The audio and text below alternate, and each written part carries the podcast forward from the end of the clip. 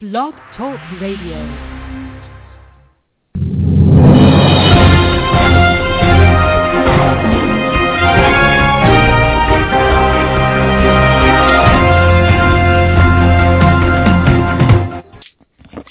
Good evening, ladies and gentlemen. This is William Bell, and welcome, or good afternoon, I guess I should say, to everyone. This is William Bell with All Things Fulfilled. I'd like to welcome you to our broadcast today.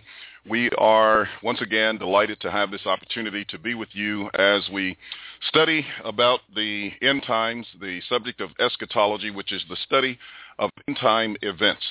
Our purpose on this broadcast is to inform you regarding those matters that pertain to the second coming of Christ, the end or the consummation of the age, which most people mistakenly believe to be the end of the world, which uh, is not spoken of in the Bible, but also to talk to you about uh, matters that pertain to resurrection, judgment, and also to bring some sense of clarity and uh, you might say common sense in this study of Bible prophecy because things can get pretty wild here.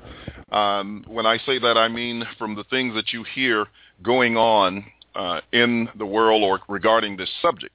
And so for that reason, I wanted to uh, talk about it to um, c- clarify some things. And today, uh, we're going to be talking about uh, the subject of four blood moons, John Hagee versus Joel and the Apostles. You might recall John Hagee is the pastor of the Cornerstone Baptist Church in San Antonio, Texas. I think they boast around 2,000 members. He also has about a 1.3 million people uh, organization called CUFI or CUFI, whichever is the correct pronunciation, which is Christians United for Israel, uh, a powerful lobbying group of Christian Zionists who are pro-Israeli in their uh, approach to the Bible as well as to their uh, political agenda. And uh, we feel that uh, much of the information that is coming forth from him and the organization regarding the Bible and the end times is simply uh, false. And so we're going to talk about that. Uh, there is a, a methodology that's being used, which I think people need to be aware of. And so I want to address some of those things. We're going to try to get a chat room open here. So if you do have some comments that you'd like to make, uh, we would be open to them. You can reach us through calling in on the guest line, which is 347-857-1819. I also like to encourage you to uh, make a note of the Two Guys and a Bible broadcast, which airs on Tuesday nights on Fulfilled Radio. You can look that up on this same uh, station, the same channel, uh, and look up Fulfill Radio. And that's where I co-host a broadcast with Don Preston. Uh, we do that every Tuesday, and it's a very intense study on Bible prophecy. So if you want to learn more and go into more depth, uh, we'll be doing that. Today we're going to be talking uh, about four blood moons, Joel 2:31 uh, versus John Hagee. And uh, as I said, he's written this book, which is a, a you know New York Times bestseller. It is entitled Four Blood Moons. Something is about to happen. Now, um, it is the position of John Hagee and his book, according to his videos as well as his book, that these four blood moons, which are, um, according to NASA, scheduled for every six months, and this time they're pretty close to falling on or around Jewish festivals. Uh, he's arguing that these are signs of the times, that these are a sign of the end times, and therefore uh, we can expect something to happen. Now, he has denied that he is speaking of anything that relates to the second coming of Christ. However, uh, by stating that these, uh, the last one, which is going to occur somewhere around September the 15th, I believe, 2015, or uh, the end of the month around 2015 um, in September, he says that this is going to um, fall around the time of the Battle of Gog and Magog. Now, uh, while he may be denying that he is saying anything regarding the second coming of Christ, uh, if anyone who is familiar with the scriptures understands that's the last battle that takes place right before the great white throne judgment in Revelation 20 where the Bible says Christ would come. But our issue today, and because we have a very limited time frame, is to delve into some of the fundamental problems with this particular study. And we're going to uh, cover it uh, in a little bit different way. I also would recommend a video that has been done by David Curtis. You can look it up on YouTube, and uh, it is a response to John Hagee and the Four Blood Moon. So look up uh, Berean Bible Church, uh, David Curtis uh, from the Berean Bible Church. He has a very excellent video that I would encourage you to uh, study if you want more information on it. But what I want to do is address some of the uh, just really glaring errors that are made in the book. Uh, the first thing that he does in his book is he cites a passage from Luke chapter 21, verses 27 through 28. As a matter of fact, uh, when you look at the book and you look at how he begins his study, uh, he cites the scripture. He doesn't say very much about it uh, necessarily, but his point in citing the text is to give credence to the fact that it is mentioning the signs in the sun and in the moon. In other words, the signs in the heavens. Uh, he wants to give some weight to the four blood moons uh, theory that he has proposed related to the end times and particularly uh, that gives some credibility to the modern state of Israel, the settlement state of Israel. And so we want to address that in terms of what that text says. Now, it's rather interesting that some dispensationalists, Christian Zionists, have looked at the book of Luke, and they have taken the book of Luke and said that it referred to 70 AD. One of the reasons is because of the passage in Luke 21, verses 20 through 22, where the Bible says, For these are the days of vengeance that all things which are written would be fulfilled. Of course, that's verse 22, but in that connection, uh, it's all about when they would see the armies, Jerusalem, surrounding Jerusalem, then they were to know that the destruction or the desolation of Jerusalem was near. And for that reason, Jesus told them that if they were uh, in the mountains, not to return to the city, but if they were in the city, they were to flee to the mountains. And the reason was, he says, was because these are the days of vengeance, that all things which are written might be fulfilled. Now, the time frame for the fulfillment of those events was um, stated in verse 32 very clearly, where it says, "These, uh, this generation, assuredly I say to you, this generation will by no means pass away till all these things take place.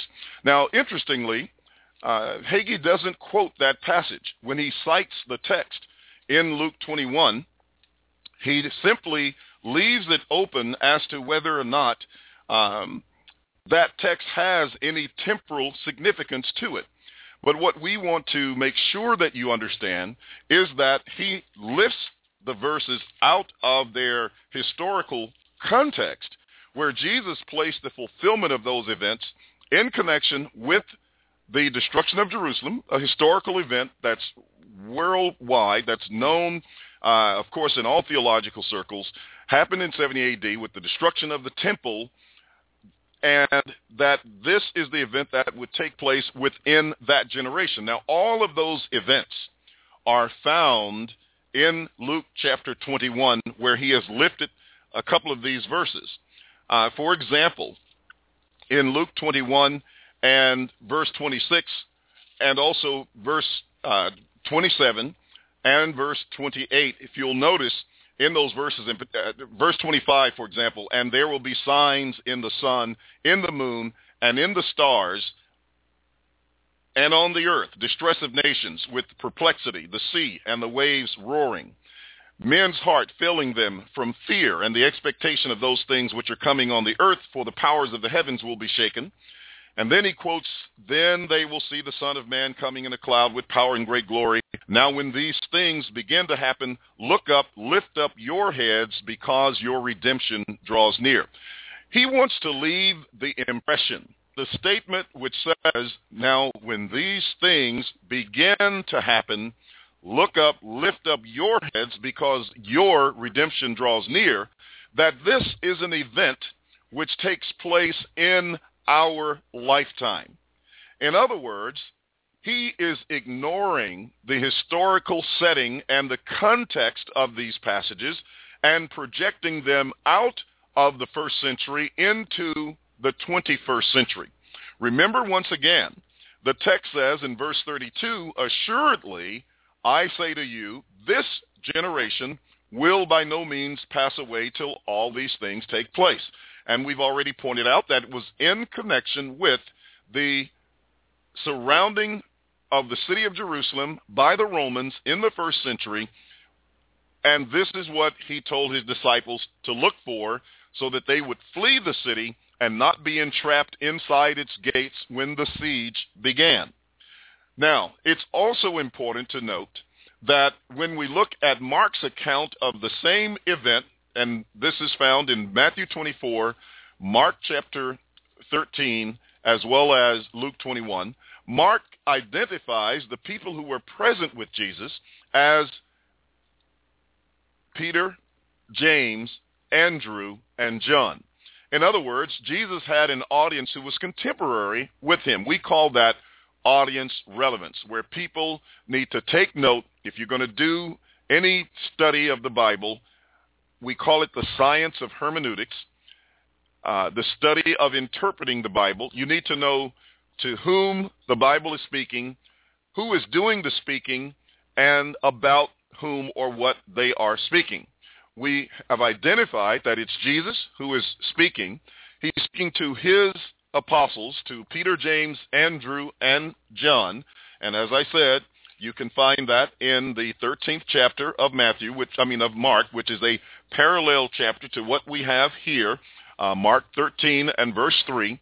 And then they're talking about the fall of the temple and, of course, things related to it, such as the consummation of the age, the end of the Jewish age, and the um, parousia or presence of Christ. Now, the text also that he quotes in verse 25 of Luke is a text that is taken from Joel chapter 2, where it says, And there will be signs in the sun, in the moon, and in the stars, and on the earth distress of nations with perplexity, the sea and the waves roaring. That passage or text is also quoted in Matthew chapter 24, verse 29. It again is a reference to Joel's prophecy. And then we also have in um, Mark chapter 13 and verse 25, uh, verses 24 and 25, but in those days after the tribulation, the sun will be darkened and the moon will not give its light. The stars of heaven will fall and the powers in the heavens will be shaken. Now, this would have to tell us that the great tribulation is past, number one because it says, in those days after the tribulation, the sun will be darkened and the moon will not give its light. Uh, there are many people who believe that the tribulation is yet future. They do not believe that we're in the tribulation now, and yet uh, that would mean that the tribulation has to occur sometimes within the next 15 months in order for this sun and moon, according to Hagee's um, definition and exegesis interpretation of the text to be fulfilled. We're suggesting to you that that is incorrect because just as Luke said, all of those things would take place in that generation. Mark says the same thing in verse 30. Assuredly, I say to you, this generation, meaning the first century generation, he's using the demonstrative pronoun this, pointing to something which is near, saying, uh, this generation will by no means pass away till all these things take place. And in verse 29, remember again who his audience was. His audience was Peter, James, Andrew, and John. So he tells them, so you also. My point is, we must apply the pronouns to the audience that was present when Jesus made a statement. So he's telling Peter, James, Andrew, and John, you, when you see these things. Now, we're not suggesting that all of the apostles lived to see them, but the point is it is the people in that generation to whom he was addressing it. Now I would like to go to Joel chapter 2 because, you know, John Hagee is taking this research from NASA, which is not uncommon. These four blood moons called a tetrad have appeared several times in the past. I think they record at least eight times uh, in uh, the past centuries, over the past 500 years or past several centuries, hundreds, uh, you know, uh, past millennia. They've happened around eight different times. So it's not anything that is uncommon as far as astronomy is concerned. Many times they happened before Israel was even a nation, and therefore they have nothing to do with Israel. They had nothing to do with uh, Israel in uh, the pre, you know, in our time, back in, uh, when I say our time, I mean in recent times, uh, in the uh, 14th or 15th century, and we're suggesting to you they have nothing to do with prophecy today. They're totally unrelated to anything as far as the Bible prophecy is concerned. Now, the question that we ought to be asking ourselves is where do we get four blood moons? where do we get four blood moons as far as the scriptures are concerned? Because Joel tells us that there is only one blood moon. There was only one blood moon. And what we mean by a blood moon is simply a lunar eclipse uh, in, in which the moon has this reddish color. Sometimes it's copper. NASA scientists don't know what color it's going to be, and so they don't predict the color. But for John Hagee, they all need to be red. So we've had one, and they did say it had a sort of copper tint to it. However, uh, we don't know what colors the others are going to be. So he's the one that has to have all of them to be the same color. Now, to be this reddish color. If one or more of them happen to be a different color, then his theory is shot through. But we're going to show you that his theory doesn't even have a leg to stand on, uh, in addition to the information we've already uh, supplied to you. In Joel chapter 2, beginning in verse 28, Joel gives us a prophecy of the end times, and he says, And it shall come to pass afterward that I will pour out my spirit on all flesh. Your sons and your daughters shall prophesy. Your old men shall dream dreams. Your young men shall see visions. And also on my men servants and on my maid servants I will pour out my spirit in those days. And I will show wonders in the heavens and in the earth, blood and fire and pillars of smoke. The sun shall be turned into darkness and the moon into blood. Now notice what the Bible did not say. The Bible did not say, and the four moons into blood. Rather, it said, and the moon into blood before the coming of the great and awesome day of the Lord. And it shall come to pass that whoever calls on the name of the Lord shall be saved, for in Mount Zion and in Jerusalem there shall be deliverance, as the Lord has said, among the remnant whom the Lord uh, whom the Lord calls. Now, so understand that Joel only talked about one blood moon. He says, and the moon will be turned into blood. He didn't say four moons will be turned into blood. So where does he get this information? He's taking astronomical signs and imposing biblical meaning to them that cannot be found in Scripture. God forbids us to use astrology and astronomy, his words. You can't look at the moon or the stars, etc., and uh, anything that's going on, a meteor or whatever, and predict end time prophecy. He gave us this sign but this sign was for a particular time. Now, how do we know that it was for a particular time? Number one, because he says afterward. Now, what does he mean by the term afterward? he was going to show these signs? Well, if we go to the second chapter of Peter, I'm sorry, of Acts, we will find where Peter quotes from Joel chapter 2. He quotes the identical prophecy, and he says of the prophecy in verse 16, while he is talking to Jews who had come out of every nation under heaven, they were gathered in Jerusalem. And what he says is, but this is what was spoken by the prophet Joel. Now, I want to remind you that in Matthew 24 and verse 29, in Mark 13 and verse 25, in Luke chapter 21 and verse 25, those are all parallel texts. Every single one of them is a, from Joel chapter 2.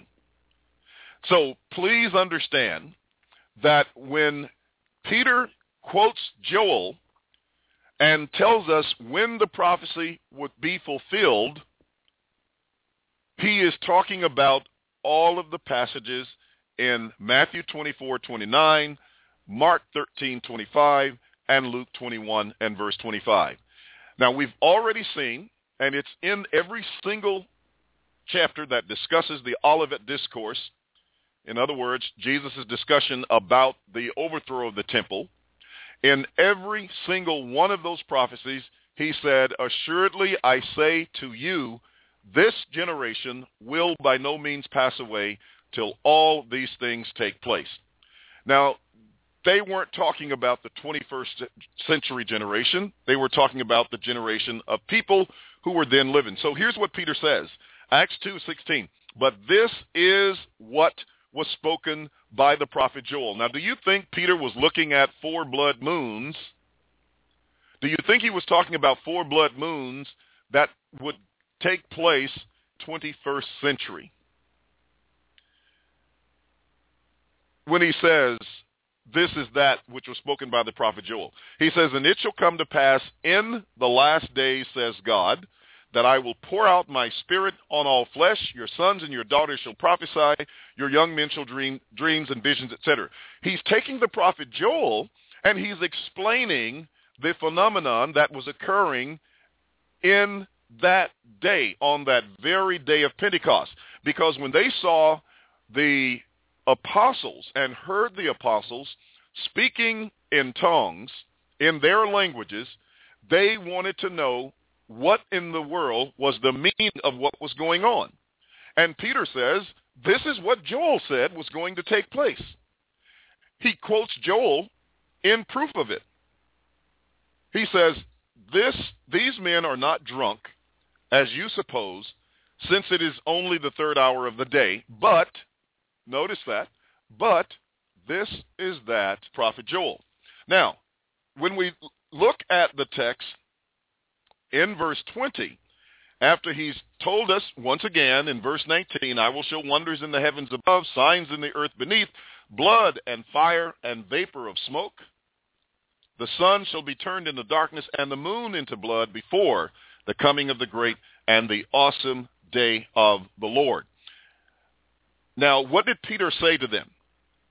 In view of Joel's prophecy, he gave them the message about the crucifixion of Christ, and then he tells them something in verses 39 through 40. He says, For the promise is to you and to your children, and to all who are afar off, as many as the Lord our God will call. And with many other words, he testified and exhorted them, saying, Now watch this, be saved from this perverse generation. He didn't say be saved from a coming generation. He didn't say be saved from the 21st century generation. He said be saved from this perverse generation.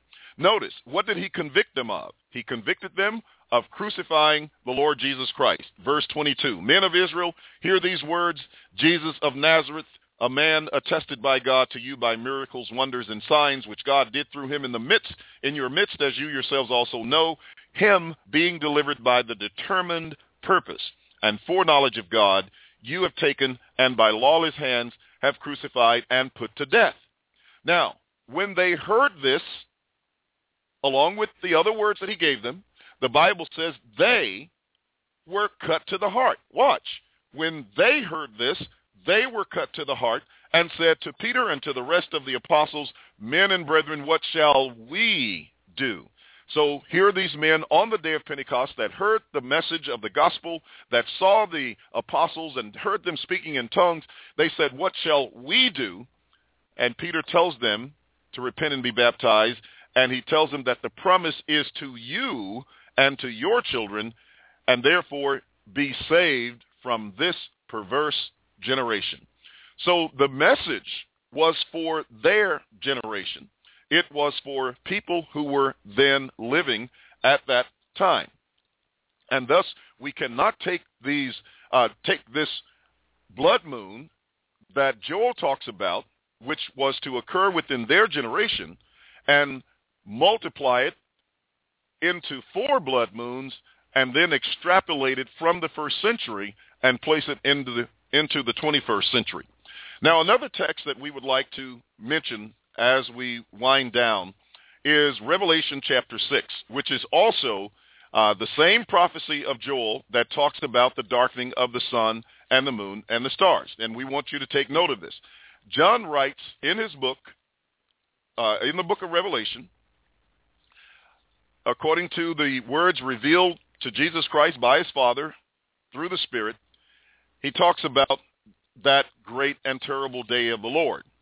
And in Revelation chapter 6, beginning at verse 12, he says, I looked when he opened the sixth seal, behold, there was a great earthquake, and the sun became black as sackcloth of hair, and the moon, not the four moons, the moon became black as uh, excuse me became like blood and the stars of heaven fell to the earth. Now did we see any stars fall to the earth when this blood moon came on uh, april the 15th which was really after passover which occurred on the 14th so you got a sign coming after the event. That doesn't make very much sense. But the point is he says the stars of the heaven fell to the earth as a fig tree drops its late figs when it is shaken by a mighty wind. Now, that sounds like a lot of figs falling from the tree. That would be a lot of stars falling to the earth. If we were to take this as literal uh, language, it is not. It's a figurative description, which is used often in the Old Testament to talk about the fall of a nation. This is the language that the that the uh, prophets used. But notice what else would happen when this one blood moon would occur. Then the sky receded as a scroll when it is rolled up, and every mountain and island was moved out of its place. Now, how can we identify the time frame in which this event occurred? Well, John tells us in Revelation 1 and verse 1 that these were things which would shortly come to pass. And he says that the time was at hand, Revelation 1, verse 1, and also verse 3. At the end of the book, he says the time had come for these things to shortly be done. So therefore do not seal the book. Jesus said, I am coming quickly. John was writing of events that would take place in his day. He, remember, he was there with Peter, James, John, and Andrew. John, same apostle. And Jesus told him when they saw those things. So how can we identify uh, what's being said here and at what time frame they would occur. Well, I would encourage you to look at verses 16 through 17. And the kings of the earth, the great men, the rich men, the, com- the commanders, the mighty men, every slave and every free man hid themselves in the caves and in the rocks of the mountains, and said to the mountains and the rocks, Fall on us, and hide us from the face of him who sits on the throne, and from the wrath of the Lamb. For the great day of his wrath has come, and who is able to stand? Well, where do we find that language? If we turn to Luke chapter 23, in Luke, the 23rd chapter, Jesus addressed this to the daughters of Jerusalem. The Bible says that when he was going to Calvary, as they led him away, a great multitude of people followed him, and women also mourned and lamented him. Luke chapter 23, verses 26 through 27. But notice what he says in verse 28. But daughters, or uh, Jesus turning to them and said, Daughters of Jerusalem, do not weep for me, but weep for your children, and uh, weep for yourselves and for your children. Now, who is he telling them to weep? He says, you weep for yourselves. Who are they? They're the people who are watching him carry his cross. They're the people who were gathered the great multitude who were there present with him. He says, daughters of Jerusalem, do not weep for me. Why were they weeping? Because he was about to be crucified. He had been beaten half to death. He couldn't even bear up under the weight of his cross. He says, but weep for yourselves and for your children. Now, those women are not living today. That great multitude is not on the earth today. They lived in the first century generation. He says in verse 29, For indeed the days are coming in which they will say, Blessed are the barren wombs that never bore, and breasts which never nursed. That's taken right out of Matthew 24, when Jesus said, Pray that your flight not be in the winter nor on the Sabbath, and um, that you are not you know, carrying babies or nursing babies at that time. He was talking to the women that would have difficulty trying to flee the city with little children on their hips and on their backs and in their arms. And so he says, blessed are the barren wombs that never bore and breasts which never sucked. And the reason he was saying that is because the siege upon Jerusalem was so great according to the law and according to historical records by Josephus that some of the women ate their own children because of the starvation and pestilence that was going on. And that's why he's saying, blessed are the women who never bore and the breasts which never gave suck, because they would not have to witness the atrocities that took place at the time of the destruction of Jerusalem. Now watch verse 30. Then they will say, they will begin to say to the mountains, fall on us and to the hills, cover us. For if they do these things in a green wood, what will be done in the dry? Jesus addressed that language to people living in the first century. He addressed it to the people who stood at stood in multitudes and watched him bear under the weight of his cross until uh, uh, Simon, the Cyrenian, had to take it up for him. He said it to who had fled or tried to flee. They were saying to the mountains and to the rocks, fall on us. People who were in Jerusalem, in Judah at that time, but who were unable to get away because they were surrounded by the Romans. They were killed both in the city and out of the city.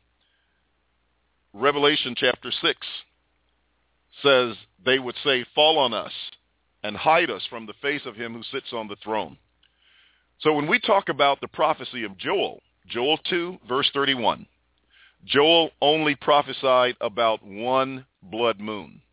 That one blood moon is quoted in Matthew 24, verse 29, in Mark 13, 25, in Luke 21 and verse 25 all of those prophecies said those things would take place before that generation passed away. When Joel's prophecy is quoted in Revelation chapter 6, it's quoted in saying the stars would fall to the earth and so would many other things take place, among which would be the people running to the rocks and crying out to the rocks in the mountains, saying, fall on us. Jesus said that would happen to the people who saw him carry his cross. They lived in the first century generation. There is no Bible teaching about four blood moons related to Bible prophecy. It was one blood moon that took place within the first century generation. That's our message today. We want to thank you for taking the time to be with us. We look forward to sharing another message with you in the very near future. And um, for those of you who are aware, you can um, go ahead and share this message with others. We encourage you to um, post it on Facebook and on Twitter, as well as to inform others. Visit our website for more information on the study of eschatology.